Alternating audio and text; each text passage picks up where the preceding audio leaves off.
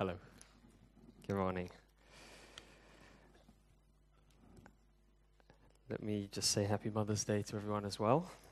Um, it's uh, it's an amazing day to be to be with you here. I'm just so excited about what God what God is doing, and just even hearing from the young lives, and just the way God is working in in and through the church. I think should just really encourage us with what God's God's up to. Um, we're coming to a passage today which, um, if I think about it, uh, I actually find this really, uh, really difficult. Um, if I'm honest, like, it's not difficult because um, I don't quite get what he's, what Paul is talking about in this passage. Uh, I find this passage really difficult because um, the way that when I go out of the door and into the culture around me, it tells me everything that is counter to what this passage tells me. And my fear is that even as we seek to talk about it over the next 30 minutes, is that I and we will kind of write off what Paul is saying because it is just so anti everything that we hear 24 7 throughout our weeks, in our offices, in our workplaces, wherever we are. But the reason we're looking at these kind of passages, the reason we're looking at the book of Corinthians is uh, those of you who've been with us all this time, we have looked through the story of God, the story of the Bible, which showed us God's purposes, his call, his plan for his people. And we got to the stage of Acts where God had really just begun to build his church. And then what you come to is Corinthians, where actually the calling of God's church becomes face to face with the cold, hard reality of life, of what it really is to live in this world. This is not dreamland any longer. This is actually facing the realities of life. And the city that this letter, Corinth, is written, written into uh, is uncannily like Hong Kong, as Tobin mentioned. It's a business minded, entrepreneurial city. Trade was what got you money, and it was a place where everyone was vying to be top dog. You wanted to be in the top schools, you want to have the most money, you wanted to have status and career and power and influence. It was competitive. Everyone was fighting against everybody else. It was dog eat dog. And everyone wanted to be the Rottweiler, and no one wanted to be the Chihuahua.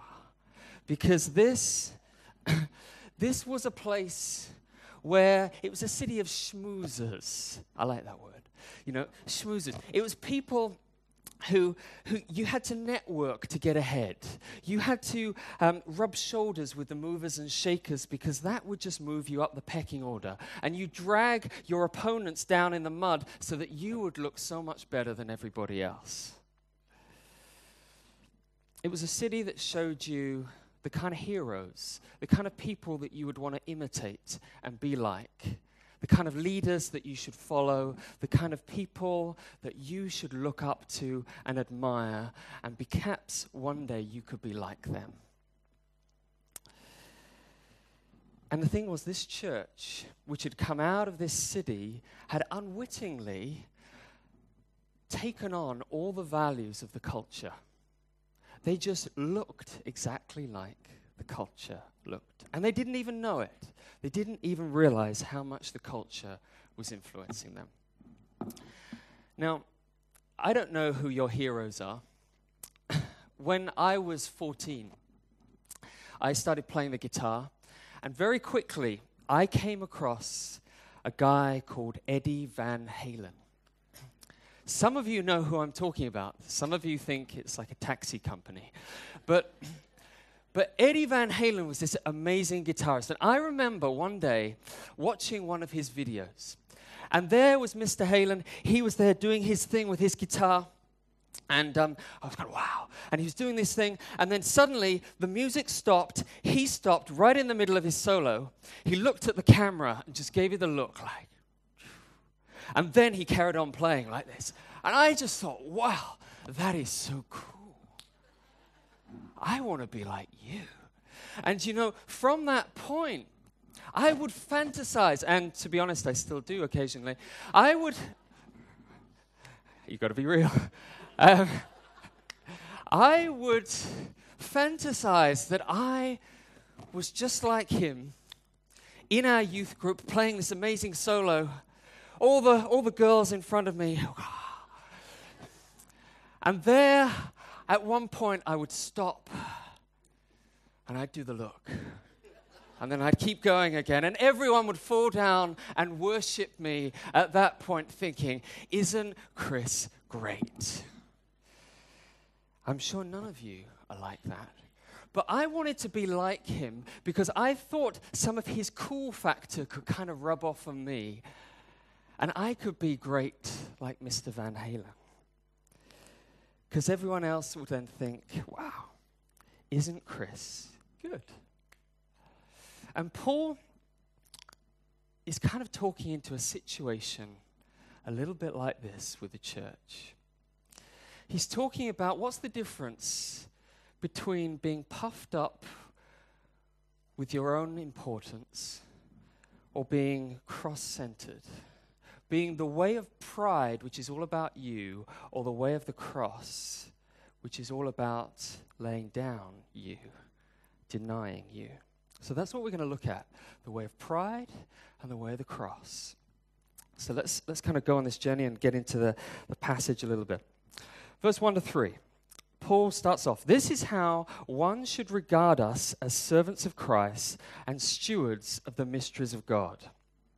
Moreover, it's required of stewards that they be found trustworthy. But with me, it is a very small thing that I should be judged by you. Now, this is really interesting. Let's stop there. What's going on in this church is that the church has been blessed with many, many things. It's a happening church. If you looked on your Google search, it would come right at the top of the hit list. They had their own YouTube channel. This was the place that you wanted to be. Every Sunday, they would have like TED Talks, inspiring sermons from these amazingly gifted teachers and speakers. They just didn't have the, the communicators, they also had the personalities. They had assertive, dynamic, charismatic, strong leaders who everyone looked at and thought, wow, these guys, you are great. And as they looked at it, it wasn't just the teaching was amazing and the doctrine was amazing. It was also the fact that they, they had so many gifts and supernatural gifts. This was a lively, happening place. There were supernatural miracles. And if it wasn't just the teaching you wanted, you could go and have the miracles. You could have all the stuff, the tongues. You could have all these gifts. And they looked at themselves and they saw that all the other people around them, they would love to be in this church if it was here in Hong Kong because it was a lively, happening place. This wasn't a village church with two old ladies and an organist. This was a rocking place. And the Corinthians looked at how successful they were, and some of the people were very rich. People were converting and coming into the church who had places in society. Some had become successful. And those who weren't successful, and many of them weren't. They looked up to the people who seemed to be successful and they hung on their words. And visiting preachers would come in who were also very charismatic and they would be put up at the best hotels and everyone would want to listen to them because these guys, they were the bee's knees. They were the guys who really were the movers and shakers. And the Corinthians thought that they were spiritually mature because they had all this stuff, all these amazing things going on in their church. And to be honest, it looked good. And to be in this church, the values really were you've got to look good, you've got to talk good, you've got to achieve good, and then we'll listen to you. If you didn't have any of those kind of things, well, sorry, we just kind of, um, we won't listen to you. If you don't have a seminary degree, sorry. If you don't have the gifts, sorry. We, we're not interested in you because we've got the guys, the real people, the real deal here. And it's really interesting because do you know who the Corinthians had actually written off as they judged the different people around them? They'd actually written off Paul. They'd said, the one who had preached the gospel to them originally, Paul himself, they'd said, ah, I'm sorry, you're not quite what we're looking for. That's why he says it's a small thing if I'm judged by you. Now, I don't know if you if you've been a Christian a while, you have an impression of what Paul is like. I have this impression of Paul as being kind of like the, the Arnold Schwarzenegger of Christians you know, he kind of he goes into one town there and he's he's blasting away like with the gospel, you know, blasting everything to smithereens, you know, and then he, does this. He's such an intelligent, intellectual guy. He debates everyone, grinds them into powder. They're there on their knees, and he starts walking away from the village and just says, you know, if you repent, I'll be back. you know, and and and this is, this is my image of this kind of strong, dynamic uh, Paul. But the Corinthians who have spent 18 months with Paul don't think that at all. Really interesting. Here's what the Corinthians say about him 2 Corinthians 10. They say, His letters are weighty and forceful, but in person he's unimpressive and his speaking amounts to nothing. Wow. Is that your image of Paul? They thought he's a terrible public speaker. He's just so boring. You know, one guy fell asleep and fell out of a window when listening to Paul. I mean, that's, that's not great for your street cred. um, he, he doesn't seem to be the assertive, dynamic character that all these other people around are. He even says in 1 Corinthians 2 I came with weakness and fear and trembling. And the Corinthians looked at him and said, Well, you may have been good to start with, but you've got nothing to offer us now. We've kind of moved on to better guys. You know, if Paul was at a networking event in Corinth, not many people would have wanted his business card. They'd take one look at it and say, Oh, that's interesting, and then walk away. And it's fascinating how, even as Christians, we tend to elevate Paul into this kind of untouchable superhero kind of Christian, when actually the people who actually knew him and spent time with him never had that impression at all. Wow. Because the Corinthians, I think, if they'd had a job description for their new pastor, it would have looked something like this Pastor wanted for thriving cosmopolitan congregation must be dynamic personality, eloquent preacher with theological degree, highly spiritually gifted, a strong, visionary leader, attractive remuneration offered. That's what the Corinthians thought a great leader should be. I wonder, how do we fare on that? If Tobin was to leave to go and plant a church somewhere else and we were looking for a new pastor, what criteria would you judge somebody suitable for being pastor? Who would you write off if he didn't have certain criteria? What are the qualities which make a Christian leader? Someone who is worth following, someone who is worth imitating. Paul says this He says, I don't care if you're judging by all these outward appearances. He says, Listen, I don't even judge myself because I'm not the one who has to answer to you guys. I am answering to God for my life. He will judge me not based on my outward appearance, but He will judge me based on my heart and how I've been faithful with what He's given me. And Paul diagnoses, he, like a doctor, he kind of diagnoses the Corinthians like a patient, you know, the patient who thinks they're well and just going for a normal checkup. And they feel healthy, and then the doctor says to you, actually, you may look healthy, you may feel healthy, but actually, inside, you have a cancer growing in you. And that cancer is pride. You are puffed up, he says. You're judging one leader against another leader by outward appearances. And really, it's actually ultimately all about you anyway. Think about it. Pride, pride is basically making the world about me, elevating me, making me look great.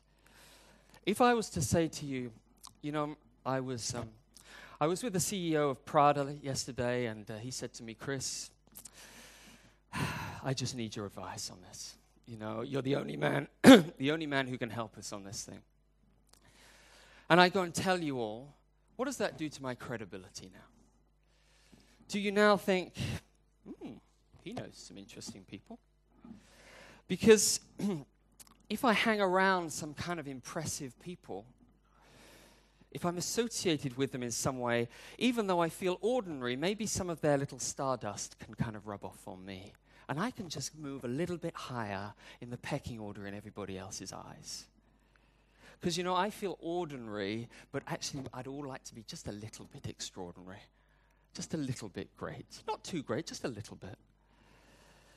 And I think it's interesting. You look out in the business world, in law firms or companies, and how many, how many partners or associates would grab lunch with office clerks or secretaries?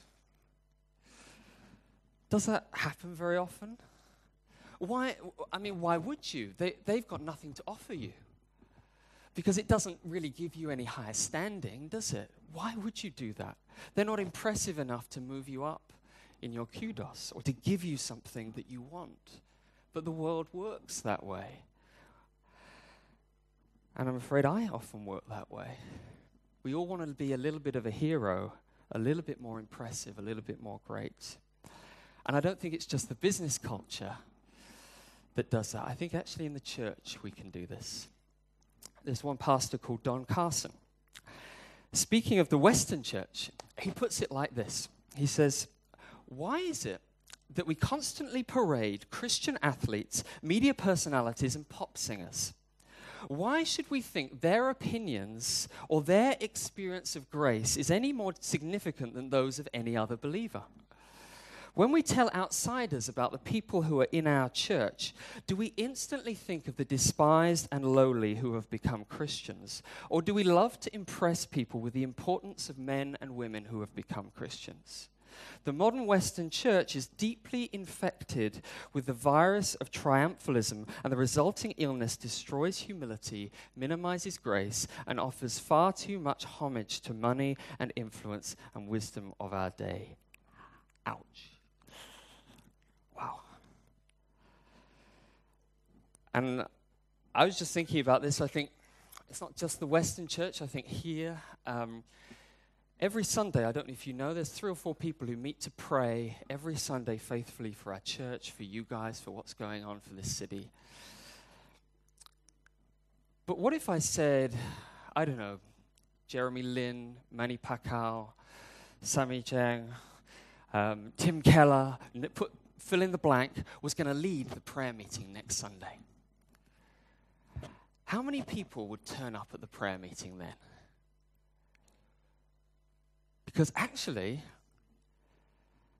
I would be interested in turning up at the prayer meeting if it was like that. Honestly, I would. And I think to myself, well, why would I want to do that? Is it because I'm so passionate about praying? Well, I probably would have been at the prayer meeting before if that was the case. Or is it more that actually I want to be around people who are impressive, people who are well known, people who are famous? I don't find that very comfortable. But actually, I think if I'm honest, that's probably real. And I heard a local pastor just speak. To, I spoke to him the other day, and he said to me, in Hong Kong, you know, one of the things that cripples the church in Hong Kong, and these were his words, he said, We go from conference to conference to listen to amazing speaker after amazing speaker, but often not really getting fully engaged in our local congregation with the ordinary, everyday people around us. And we think we're getting more mature, but actually, we're staying immature. Because the reason at Watermark we don't have a lot of conferences or a lot of these things is because we believe maturity comes as you serve ordinary people around you in your local congregation. And the people we do have, like John Brandon coming next week, we bring those in because we believe they're going to help us not take away from what we're doing as a church, but to help equip us to go back into loving people, getting alongside people in the normal, everyday things of life. But if you're like me, I'm infected with a culture which judges people on the outward appearance, and often I fail to see how God judges from the heart. So, if you think about it, I dream about being like Eddie Van Halen. Who do you dream, daydream of being like? And why? Because actually, who you daydream of being like probably tells you something about how much you understand the gospel. And so Paul is going to say, and let's move on to the second thing we want to say, is the mark of a true Christian leader, of someone who's worth imitating, of someone who's worth following, is not the way of pride, is not the way of kind of making you elevate yourself anymore, but it's the way of the cross. So let's, let's look at the next part of the passage. And Paul does, um, did you know sarcasm is in the Bible? Did you know that? I, I'm British, so I love it. But, but Paul here is incredibly sarcastic. He says, verse 8, already you have all you want. Already you've become rich. Without us, you have become kings. And would that you did reign so that we might share the rule with you. For I think that God has exhibited us apostles as last of all, like men sentenced to death, because we become a spectacle to the world, to angels and to men. We are fools for Christ, but you are wise in Christ. We are weak, but you are strong. You are held in honor, but we're in disrepute. To the present hour, we hunger and thirst. We're poorly dressed and buffeted and homeless. And we labor, working with our own hands. When reviled, we bless. When persecuted, we endure. When slandered, we entreat. We have become and are still like the scum of the world, the refuse of all things. Whew. Paul is drawing on some images there. He's drawing on images of the, the, either in the gladiators arena or in the Roman processions, when the Romans came back from victories, what they used to do, they used to process through the streets with the great heroes, the generals, right out front, dressed in their elegant uh, uh, uniforms, whatever they wear. And in the back would be the prisoners of war, shackled, held down like this. And everyone else would be insulting them, jeering at them, throwing things at them. And Paul is saying, You guys are like the generals out in front, and we're like the prisoners of war at the back. You're the winners, we're the losers. You're the great ones. We are just like this. And we're suffering for the sake of the gospel, but actually, we're more like homeless beggars. You know, we're hungry, we're thirsty, we don't wear nice clothes, we get kicked on the ground by others. We don't have a home to live in. And as you guys walk past us wearing your nice brands, you don't even notice us on the floor. That's what Paul's saying to the Corinthians. And he's saying, if you think you're already spiritually mature without the pain and struggle, Corinthians, of the sacrifice of following the way of the cross, well, I'm afraid you've forgotten who you're actually following. You've forgotten who you're following. And if you look down in verse 16, he says something which is very strange. He says, I urge you. He doesn't say, oh, this would be nice. How about trying this one day? He doesn't say that. He says, I, with everything in me, urge you, be imitators of me. Have you thought how weird that is?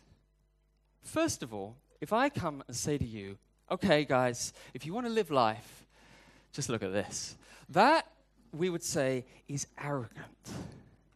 But not just that. Think about it. It's even weirder because what has Paul just said? He's just said, We are the scum of the world, the refuse of all things. That word, scum, it means scrapings off. It's like you know when you go to the park and you're walking along and you put your foot down and you hear this squelch. And suddenly you look down to see what you stepped in, and it's not a pleasant sight. and you lift up your foot and you think, oh no. And you scrape off the beautiful material that is on the bottom of your shoe and you throw it away. And Paul is saying that is what we are like. We are like that scrapings in your eyes, in the eyes of society around us. And when Paul is saying, I want you to be imitators of me, he's not saying, I want you to be really impressive. He's saying, I want you to be like some dog crap. if I can say that. You see, that is not a great marketing campaign. You know, that's not going to get the, the online booking office jammed with people lining up to say, I want some of that, Paul. But Paul is saying, this is what Christian leadership looks like. This is what, if you want to see someone who's worth following, this is what it looks like. This is the way of the cross. Christian maturity is cross shaped, it's not puffed up shaped. He says, if you want to be spiritual, then your life has got to look like my life. now, I'm sorry if um, some of you came to Christianity on the card of, I follow Jesus, get some nice feelings, get someone just to be with me who I can pray, sort out all the nasty things in my life, and life will be so much better. And I'm sorry if that's the card you came on because I'm afraid someone lied to you. Well, maybe they didn't lie. Maybe there is truth in that. But maybe they didn't tell you the small print. Well, actually, it's not small print, it's actually very big print because it's, it's through pretty much every single book of the Bible, the book of the New Testament. You know, um, there's some wonderful, I, I've got some favorite verses. You know, you know those verses like, um, we are more than conquerors through Christ who loves us. Do you know, I, I like that verse. Do you know what the previous two verses are? Here we go. Who shall separate us from the love of Christ? Good so far. Shall tribulation, distress, persecution, famine, nakedness, danger, or sword, as it's written, for your sake we're being killed all the day long. We're regarded as sheep to be slaughtered. In all these things, we are more than conquerors. Ooh. Here's, here's another one um, Philippians. Uh, Paul says, I want to know Christ and the power of his resurrection. I like that, you know, a bit of resurrection power, yeah. Come on. And, but the next bit says, that I may share his sufferings, becoming like him in his death. And I'm thinking, no, Paul, why did you have to put that sentence in? It was looking so nice to that point because I struggle with this. It's not sexy, it's not comfortable, it doesn't get you many Facebook likes. But he says, Be imitators of me. And he says it again in chapter 11. He says, Be imitators of me as I imitate Christ. In Hong Kong, many of us wear crosses, sometimes diamond crosses. I don't have a problem with diamond crosses. But I think, do you realize how weird it would be for a first century person to see a load of people wearing crosses? Because the cross was the most humiliating form of torture and death reserved for the worst criminals, the serial rapists, the murderers, the pedophiles, the people you think are the worst in society. That's what the cross represented. It's a bit like if you've got, I don't know, you, you have an electric chair hanging around your neck. Or if you're a Jew, you have a gas chamber or you have a noose around your neck. That is what it means. Any first century person would be shocked and think you're an idiot to have one of those. And Jesus in the Bible, it tells us, Isaiah 53, it says, He had no form of majesty. This is the one we worship, by the way. He had no form of majesty that we should look at him, no beauty that we should desire him. He was despised and rejected by men. He was as one from whom men hide their faces. He was despised and we esteemed him not.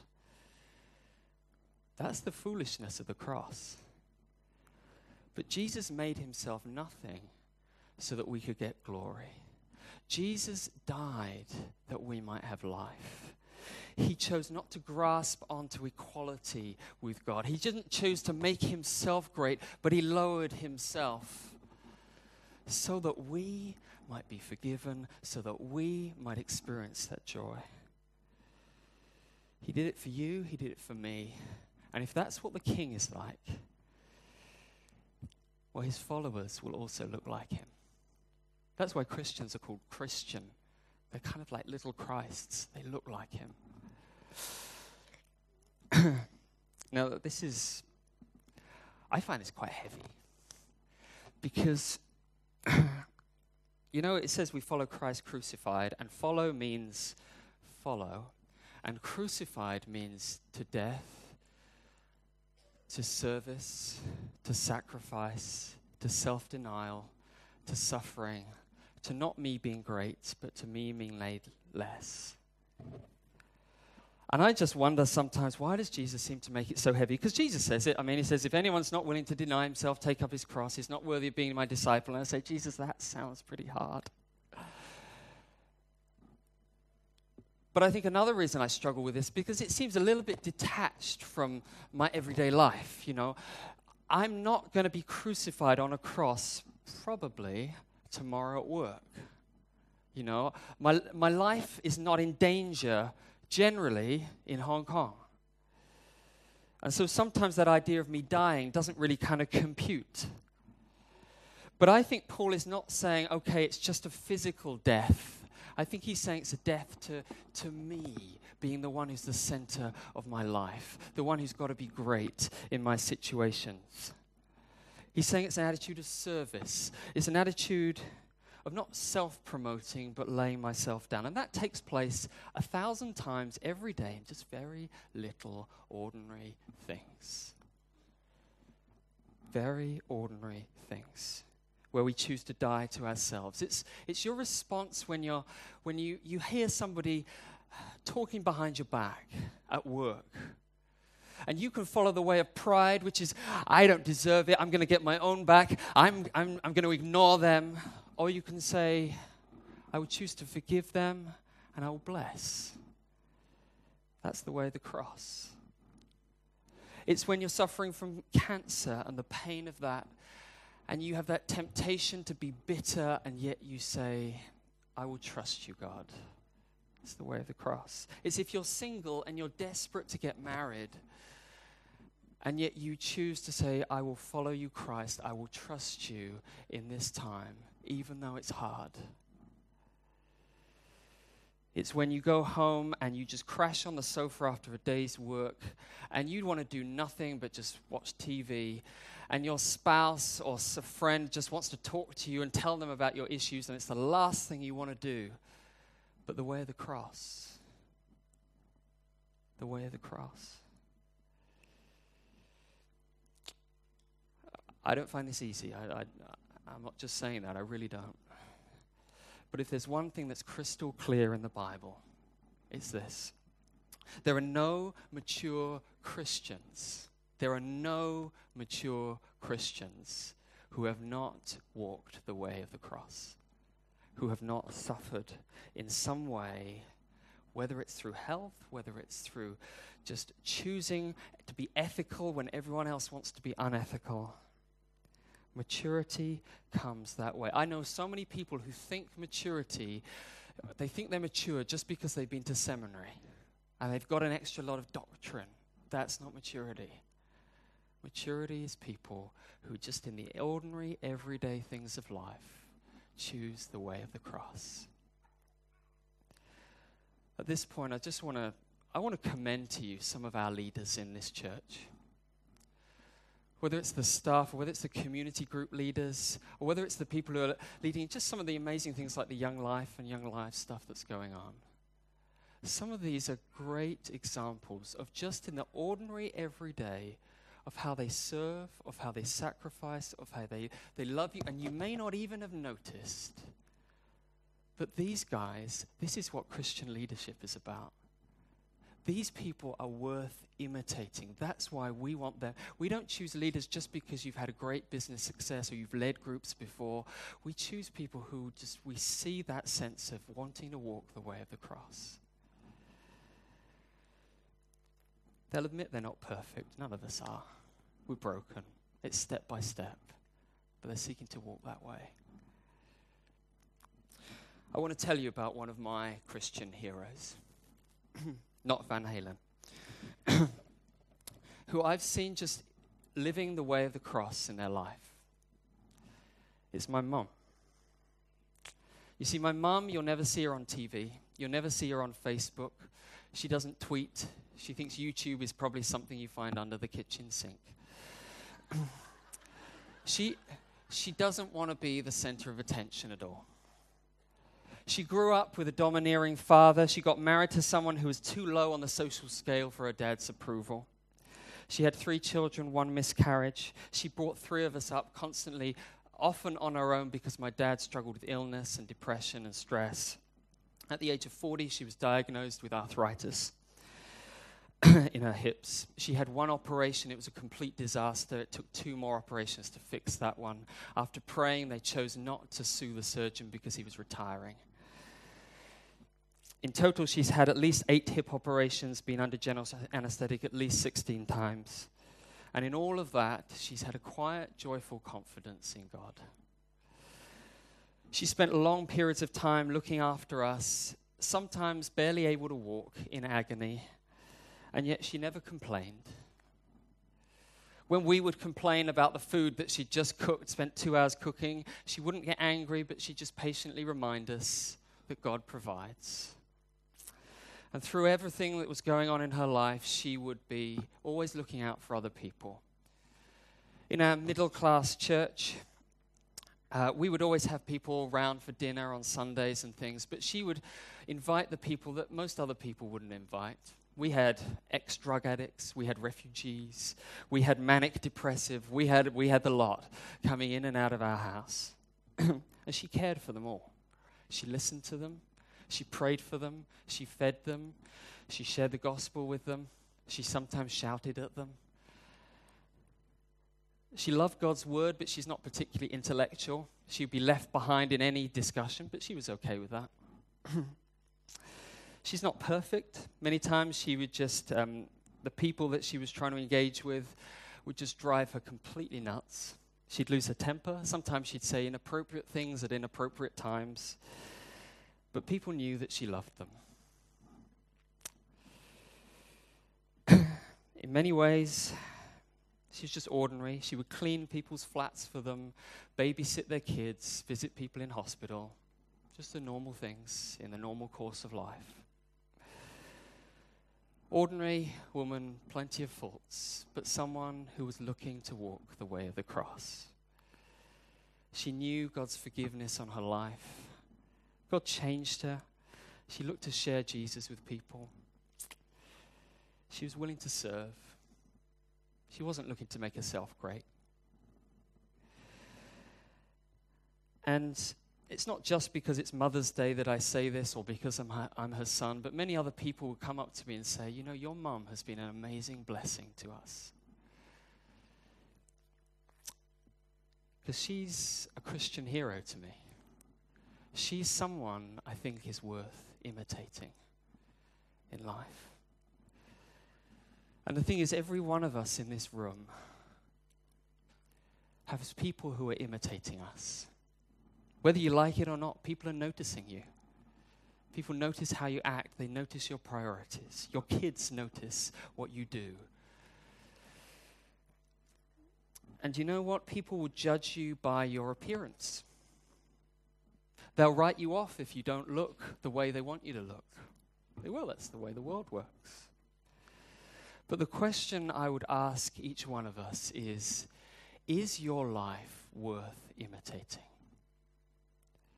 Is your life worth imitating? Is the way that you do business, is the way that you work, is the way you love your family, is the way you, you care for people in your community group, is the way that you do these things, does it show an example to people that if they followed you in just a little way, they would look just a little bit more like Jesus. the way of the cross is not a glorious thing where I'm going to look great. It's just today there's going to be mundane things, every day, little things. Every day there's a chance to walk the way of the cross. In my pride, I want to be noticed for my greatness and for my gifts and for all those other things. And praise God for the gifts that God gives. I mean, praise Him.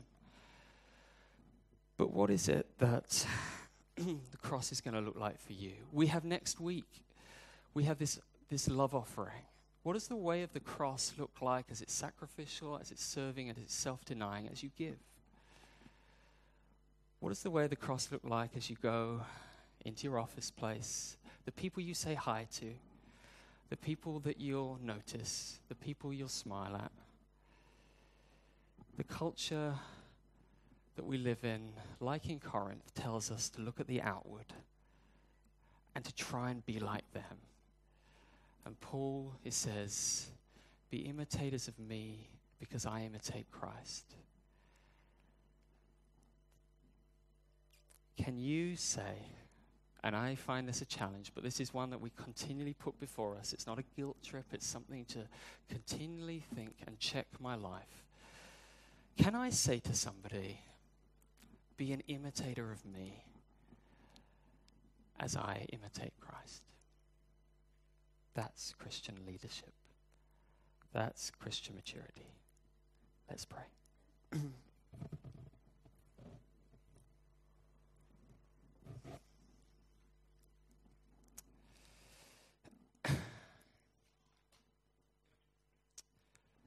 Father, the um, when you call us to follow you, um, you call us into something that is beautiful. Because to be a hero is not often what we think it is. Lord, even in culture, we know that some of the greatest heroes are those who are willing to lay down their life for other people. And in our good moments, we, we, we recognize that. Even on Mother's Day, we recognize the way that our mothers have been, in many ways, Lord, those people who do walk that way of the cross. Please, would you show us just today, show us one thing as we go out of here, what it looks like for me to say, I'm not going to walk in just trying to impress and make myself look good, but I'm going to look for the people around to love and serve.